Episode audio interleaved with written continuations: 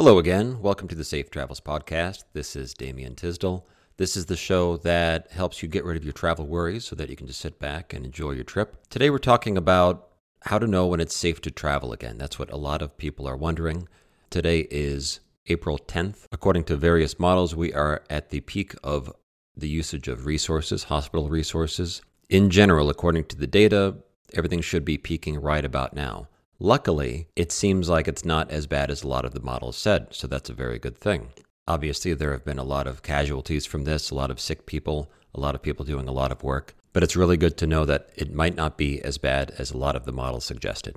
But that also leaves all of us in quarantine right now Nobody's planning any trips. Nobody's going anywhere. Everything's on lockdown. It is still recommended that everyone is staying home and social distancing. But the billion dollar question is when is it safe to travel again? How do we know? As things wind down, we're going to have vacations to plan, we're going to have family members to visit, might have weddings to attend, and we feel like right now it is still a waiting game to see what happens. So, when do you know that it's okay to plan something? That's what we're going to be discussing today in this short episode. There are a few different experts to pay attention to to watch as indicators for when it's safe to travel again. Plus, there's a few other signs that we can discuss. I mentioned that it's a billion dollar question, and that is not an exaggeration. Here's a few quick stats about the travel industry.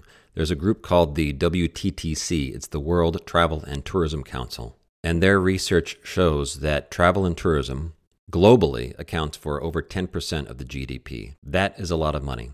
It's directly responsible for generating one out of every 10 of the world's jobs, which is incredible. And for eight successive years, it has outpaced the growth of the global economy. So travel has been booming for quite a while now. They also say that international tourism generates 1.7 trillion in revenue.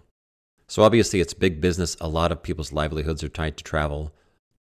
Obviously we all want to be safe about it. So Let's talk about when we will know that it's safe to book trips again. The broad answer here is that when the experts say that it's safe to travel again. But figuring out who these experts are can be pretty tricky. Let's talk about three main things that must happen before travelers can return to their trips. First of all, the State Department must lift its Level 4 travel advisory. On March 19th, the government issued a warning to avoid all international travel because of this pandemic. That's something that's not done very often, so obviously it's very serious, and I would certainly want to see that lifted before anyone plans on traveling. Second, the CDC, the Center for Disease Control, should give some sort of all clear sign. The CDC normally does not issue travel advisories or restrictions on travel within the United States, but it did for coronavirus, so it's quite unprecedented. So once that advisory is lifted, travelers can feel more comfortable in getting back to planning travel. Finally, the World Health Organization, the WHO, should give some sort of thumbs up to travel. So, those are three organizations or government bodies that should give the thumbs up before we go. The State Department lifting its level four advisory, the CDC giving a thumbs up, and the WHO giving a thumbs up. I wouldn't necessarily wait for just one of those people to say go ahead, I would wait for all three.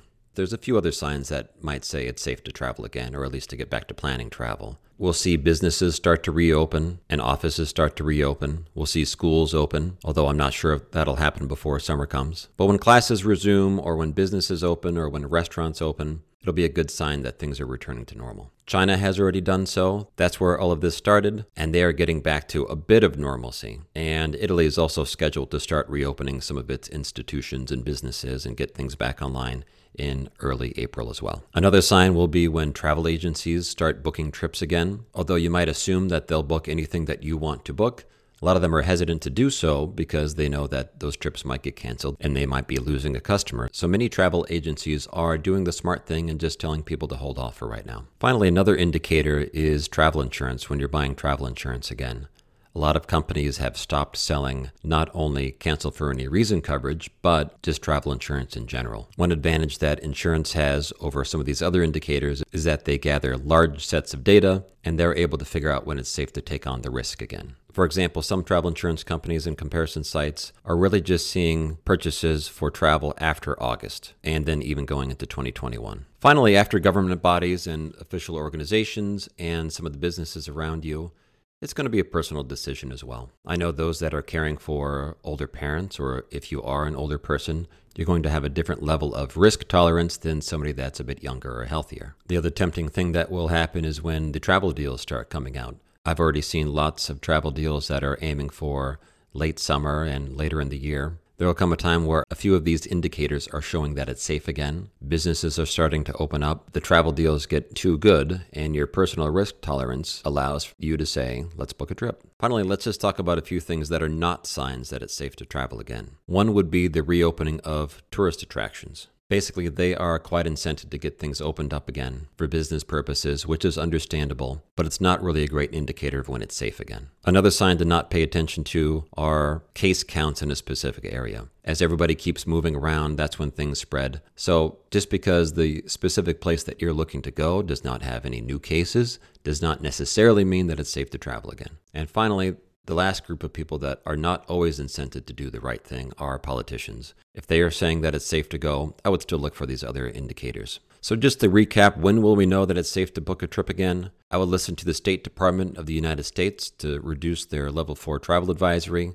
I would look for the CDC and the WHO to give a thumbs up.